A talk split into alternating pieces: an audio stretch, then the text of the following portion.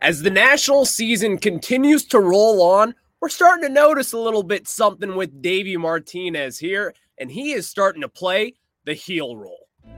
You are Locked On Nationals, your daily Washington Nationals podcast, part of the Locked On Podcast Network, your team every day.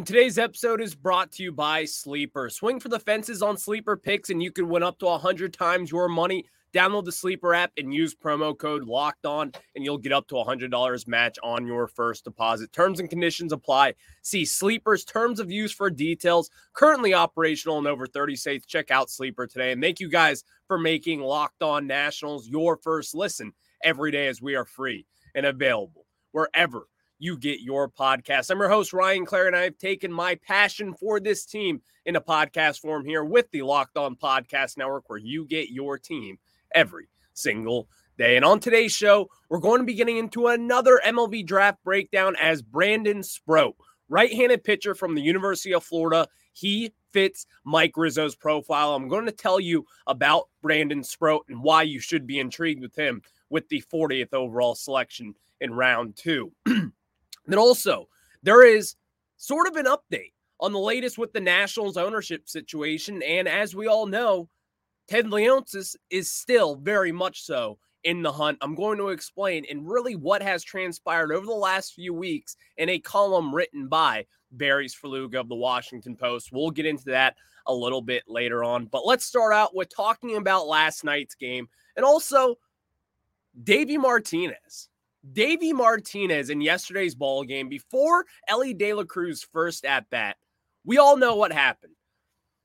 So with that, Elly De La Cruz has some weird rubbery thing on the bottom of the knob of his bat. And it's kind of this rubber thing. What I think it is, it just takes away the vibrations and has a little bit of a better feel on the barrel. Davey Martinez came out, challenged that, and said to the home plate umpire, what is this? I don't think I've seen anybody. I don't know what this device is. What's going on with it? The umpires then told Elly De La Cruz to take that off his bat. Elly De La Cruz has used that since day one in the big leagues. And we've talked about Davey Martinez and what he has done over the last month, you could say. He's tired of all this umpire antic stuff. Davey Martinez is not friends with the umpires currently, and I love it to be honest. I love this kind of heel territory that he's stepping in right now. Davey Martinez came out and said, What is this? The umpires then got together, spoke super way too long of a pause, got together and said, Yeah, you got to take it off, Elly. So he did take it off. And then the Cincinnati Reds called to New York, the commissioner's office, whichever one it was. They called them. They said, No, it is allowed. He is allowed to use that. And so he came up, his second at bat, with that rubber thing back on the knob of his bat. And then later on, we all know what happened. Elly De La Cruz shipped the ball 455 feet, 112 miles per hour off the bat, and Davey Martinez did not get the last lap, to say the least. Elly De La Cruz got that last lap, but the bigger picture thing is here. I love the emotion that Davey Martinez has really been shown over the last month or so. He's tired of all these umpire antics that have been going on with bad strike three misses on Amos Willingham again two nights ago. There's been multiple situations with bad calls. David Martinez getting ejected just two weeks ago in the rain in DC. There's a situation when Houston, obviously, we know the Trea Turner play popped up once again and it went against the Nationals again. Davey Martinez is now taking on this heel aspect and I'm here for it. Davey Martinez should be getting on his guys every day, every single day. I love this from Davey Martinez. He is playing some mind games with young guys when it comes to Elly De La Cruz. And while some people may not like that, you know, Elly De La Cruz certainly did not like it. David Bell certainly probably did not like that. And his teammates probably didn't really like it too much. But Davey Martinez is smart in this situation. He's trying to get in Elly De La Cruz's head. Ultimately, did it work? No. It backfired on him. But that's all right. It's going to happen. I just wanted to talk about that and talk about Knobgate, I guess we could say. Knobgate, is that what we're going to call this? Sure, we'll call it that and move on. Now let's talk about Josiah Gray's start. Josiah Gray did not look amazing yesterday. Let's get that out of the way. But he also didn't look terrible. And we do know what happened. The fifth inning, you have Jeimer Candelario and Luis Garcia, both with awful errors that did not stop any of the bleeding from the Cincinnati Reds. There were two outs in that fifth inning. It opened the floodgates. Everything leaked after that. And the Nationals just were out of it. It was not a good game yesterday. Yesterday was a glimpse of the 2022 Washington Nationals, and that ain't a good memory. I don't want to see that performance again. But here's the best thing about baseball you come in the next day and you get to do your job over again. That's the best part about this game. We love baseball. You get to wipe that page, rip it out, go on to the next one. That's what the Nationals are doing today. But before we really jump into that portion of this, Josiah Gray and Mackenzie Gore they've both impressed wildly this year. While Josiah Gray has much better numbers than Mackenzie Gore up to this point of the season, health is wealth when it comes to both of these guys this year. I, I remember Mike Rizzo on with the Sports Junkies on 1067 The Fan. He always talked about how Josiah Gray having that full, healthy first season in the major leagues was a huge deal. And I was always kind of like, eh, I don't really see that. I don't really think that plays a huge difference in what he does going forward. But as we've seen this year, that jump up that he has taken so far this season has been a massive one. So now let's put the attention and put the spotlight on Mackenzie Gore. Mackenzie Gore is starting to be in that territory where he's having some rough starts, and he is starting today against the Cincinnati Reds. That could be a tough one. We'll preview that a little bit later on. But now Mackenzie Gore is in this spotlight and he's had some rough roads. He's had a rough patch over the last month or so. But don't get lost in that. Don't get lost in the numbers.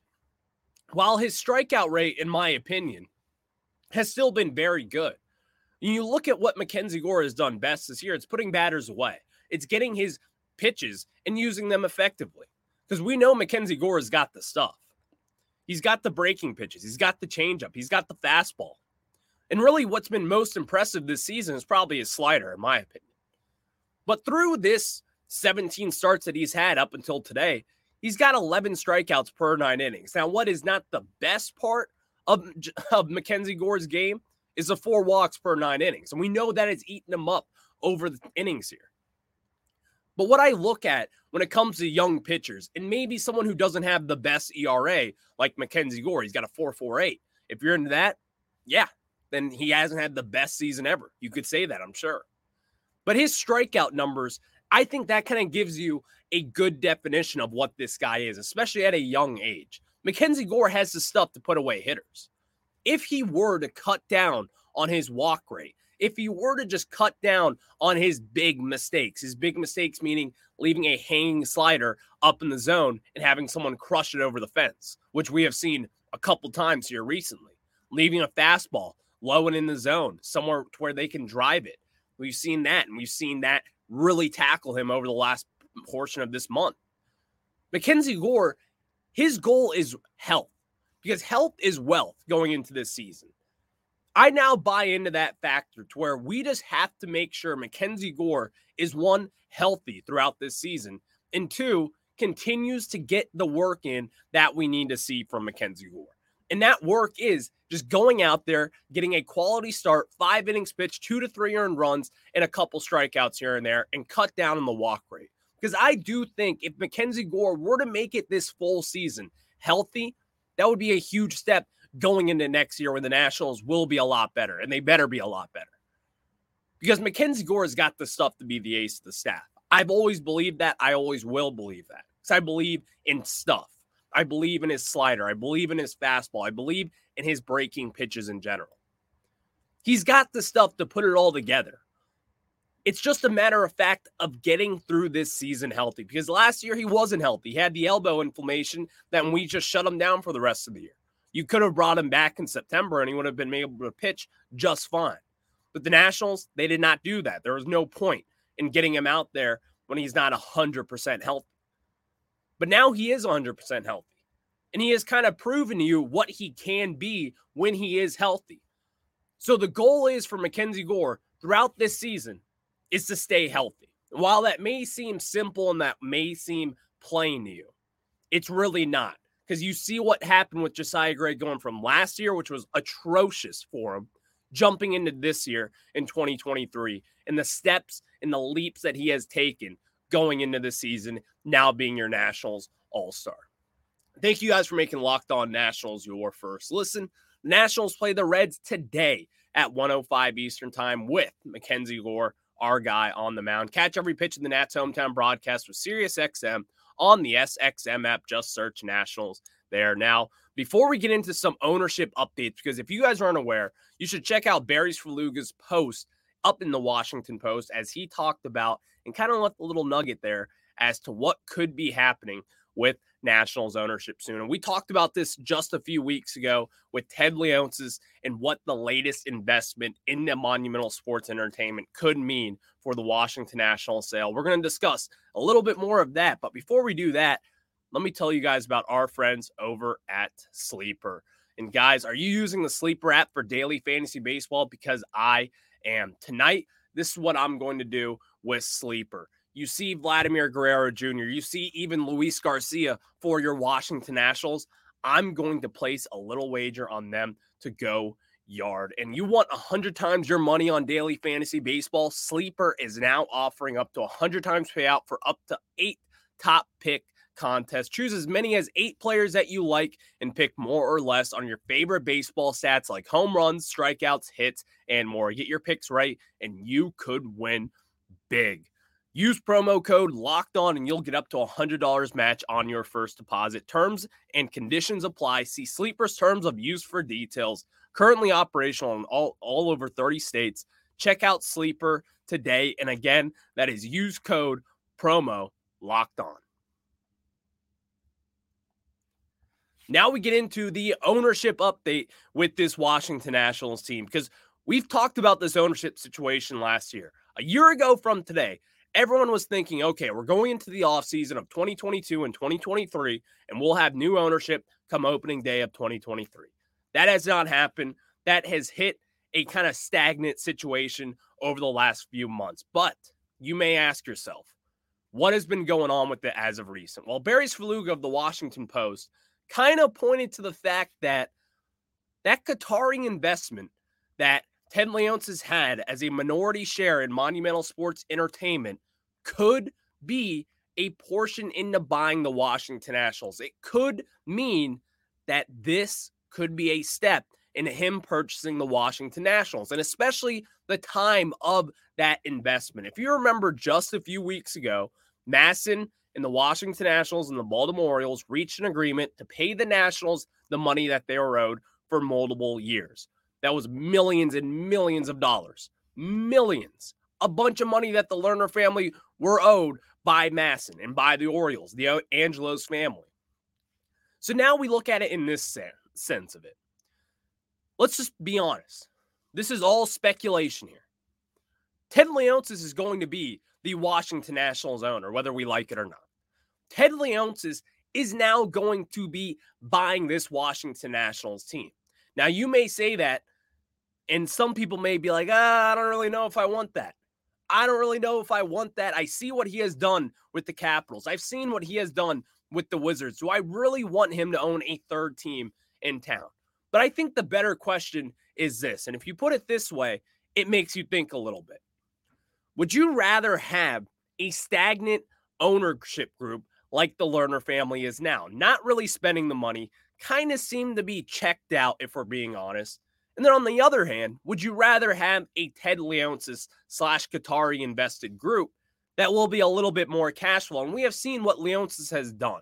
We, if you follow DC sports in town, if you follow the Capitals, and if you follow the Wizards, you certainly know what has transpired with those two teams over the years. The Capitals have won a Stanley Cup in 2018. The Washington Wizards have been god awful for years, for just being honest. Sorry. Would we really want Ted Leonsis over this Lerner family? Now, here, let's play both sides to this equation here. I don't think the Lerner family is as bad as everyone thinks. Everyone likes to bitch and moan about how they are the worst ownership group ever. You haven't seen Dan Snyder. And really, on the other hand, you haven't really seen Ted Leonsis, who I don't think is the best owner out there. I certainly don't think he's the worst. I don't think he's a bad owner. I don't think he's a great owner. I think he certainly had some mess ups. I think he gave Ernie Grunfeld, the GM of the Wizards, 20 years too long. I think he gave Tommy Sheppard two years too long. I think they kept on a contract with Bradley Beal way too long. And I also think with the Capitals on the flip hand, you have Nicklas Backstrom and Alex Ovechkin for years. And you only get to one Stanley Cup. You only get to one Eastern Conference Finals with them. While they did win a Stanley Cup, while they did have that magical carpet carpet ride into that Stanley Cup in Vegas, there wasn't really much success out of that. Besides drafting Alex Ovechkin, which is certainly an accomplishment in itself. But I think the bigger picture thing is would you rather stay with this Lerner family situation or go with Ted Leonsis in this new ownership group to try to revamp this team, try to revamp the process and do everything the correct way about it? And I don't think I'm going to go into that territory just yet. While I don't hate the idea of Ted Leonsis owning this team, I also don't think people understand the fact that this Lerner family isn't as bad as we think. And while people should be, while I was upset this offseason as to why they didn't spend enough money, they didn't spend any money. Jeimer Candelario was their big acquisition. Corey Dickerson was their, probably their second biggest acquisition behind Trevor Williams. I don't think this Lerner family is that bad because a lot of people say, oh, they don't spend money. Multiple years for hundreds of millions of dollars to Jayson Werth in 2011. Stephen Strasburg got his huge extension. Patrick Corbin got his huge, huge contract. Bryce Harper was offered a big contract. Juan Soto was offered a big contract. Max Scherzer got signed to a huge contract back in the day where people thought it was a crazy overpay to be the highest paid pitcher in all of baseball.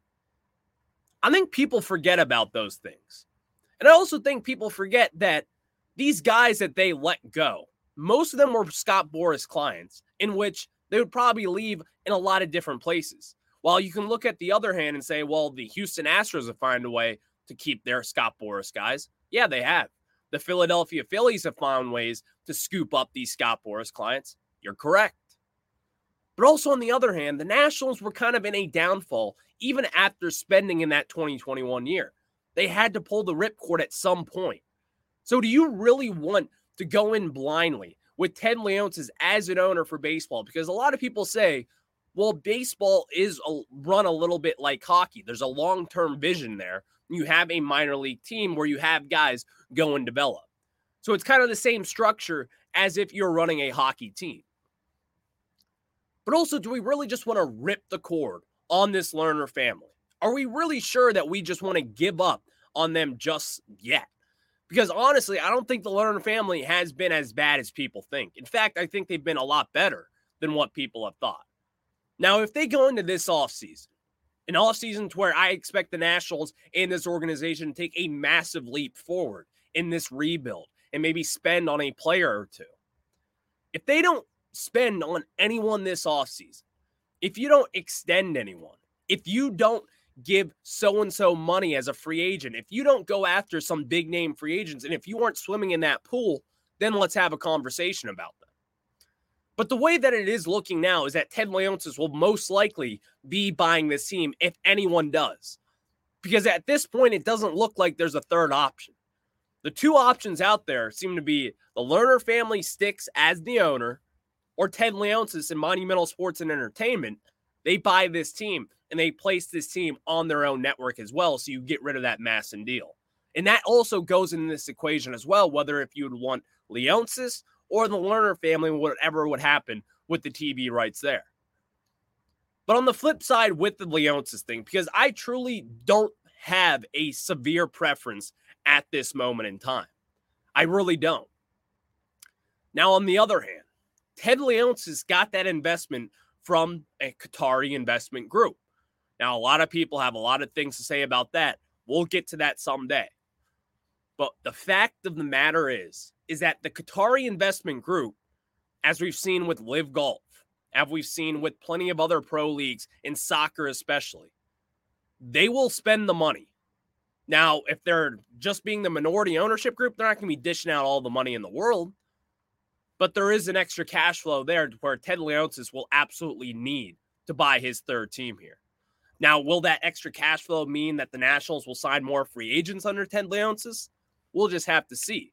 But the matter of the fact is, there is an extra cash flow there to where they could buy out MASN and they could go to NBC Sports Washington or Monumental Sports Entertainment, whatever that is called. So that is another thing to kind of balance here when talking about each of those things. Do you want to keep the Lerners and what we've known with them and what they can do? Because the matter of the fact is, the Lerners were at the forefront of that 2010s dominance. Mike Rizzo was the surefire front of that wire there. But the Lerners were also behind the wall. They were also making these decisions to sign Max Scherzer, to extend Stephen Strasburg, to sign Patrick Corbin. While some people may clown on that, ask yourself this would you have signed re-signed Stephen Strasburg at that deadline for that price? Yes, you would have. I would have at least. I would have signed Patrick Corbin again, even what we know now. I would have signed him to that same deal because of 2019. Yes. Max Scherzer, you would sign that deal 100 times out of 100. Jayson Werth, you would have signed that deal 100 times out of 100. So I think people need to kind of relax on this Lerner stance and not really just run them out of town just yet because you never really know with what the other team and what the other option could be. And in this situation, we do know that it is Ted Leonsis. But I think both those guys and both those ownership groups are kind of on the same level. They're not bad. They're not great. They're just fine. And I think that's a, a fine situation to be in. But what it comes down to is who's going to spend the most money. That's me selfishly thinking there. But I think that's really what it comes down to. If you were to ask me, Ryan, who do you want as the next owner? I say, who's going to spend the most money and who's going to really invest in analytics and into this team? Whoever wants that, that is my owner, and that is who I'll ride with.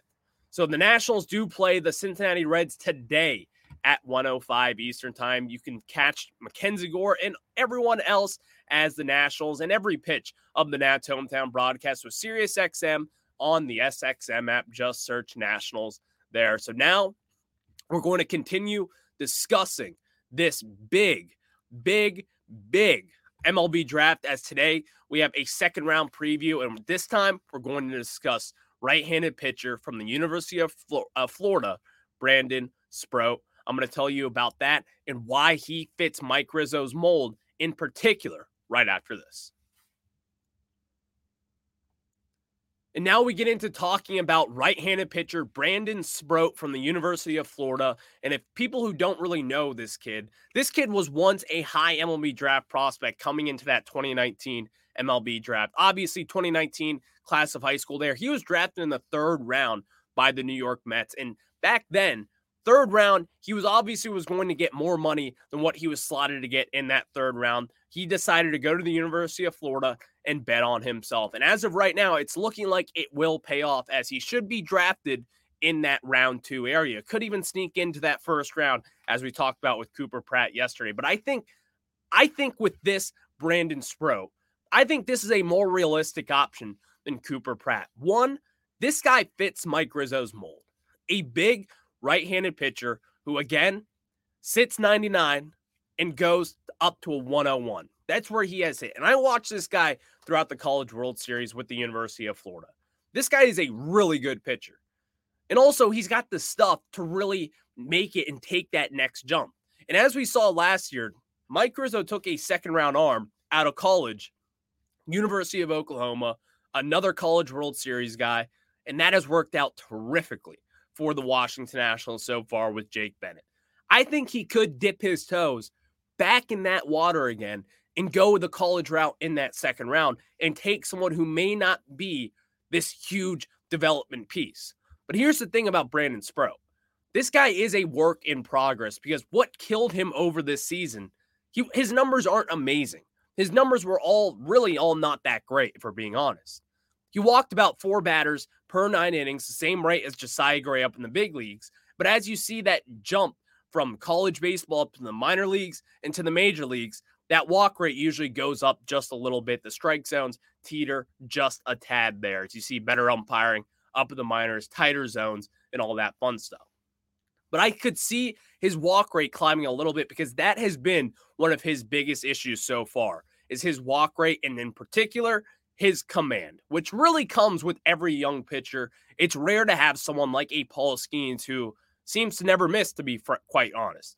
He has been a very good, consistent pitcher throughout his time with LSU. But Brandon Sproat has this high ceiling, low floor kind of guy. He's one of those guys who could be a very good top of the rotation arm if he were to work out some wrinkles in his game. His wrinkles in his game, his command, and also I think his slider. His slider, he throws a changeup and he throws a slider as well.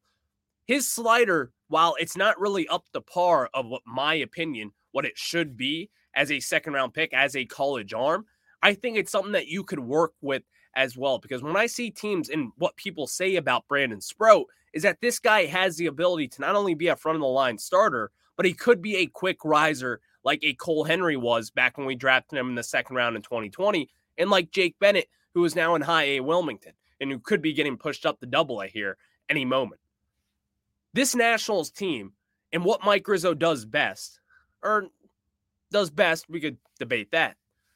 But this could be one of those guys in the second round where you take a chance on then. And also, he's kind of a safe pick in the sense that if this guy isn't going to work out as a starter, if he doesn't have the command that you would like to see from a starter, he's got the stuff to be the back end of the bullpen kind of guy, to be a closer, be a setup man, someone who could be a really good option out of the bullpen. So there's multiple different avenues that you could go with Brandon Sproat here. And that is why I kind of see the Nationals enamoring themselves with someone like this if they were to go with Dylan Crews second overall. Now, if they go Paul Skenes, then I expect them to go that Cooper Pratt route that we talked about yesterday. Someone that you could take who is high upside, who could hit like a Gunnar Henderson did in the second round years back.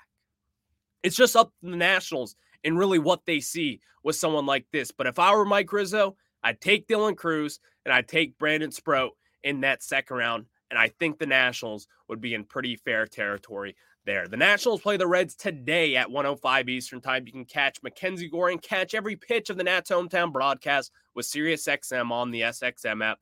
Just search Nationals. And thank you guys for making Locked On Nationals your first listen every day as we are free and available wherever you get your podcast. Tomorrow, again, it's Friday. It is the last show before the MLB draft. I will be discussing all of that and much, much more with Ethan Smith of Locked On Pirates and Lindsey Crosby of Locked On MLB Prospects. We're going to preview the MLB draft from the Nationals' perspective. What could the Pirates do at number one overall? And really, what is the best case scenario when it comes to the MLB draft, not just for the Nationals, but as well for the Pittsburgh Pirates, because it all depends on what the Pirates do at number one. Will they decide to take Dylan Crews, the surefire, in my opinion, surefire number one top prospect in this draft? Or will they go Paul Skenes? Or will they go another high schooler route? We'll just have to see. We'll discuss it all on tomorrow's Locked On Nationals with a big crossover edition before the MLB draft. We'll catch you guys then. Have a good one. We can't wait for the MLB draft.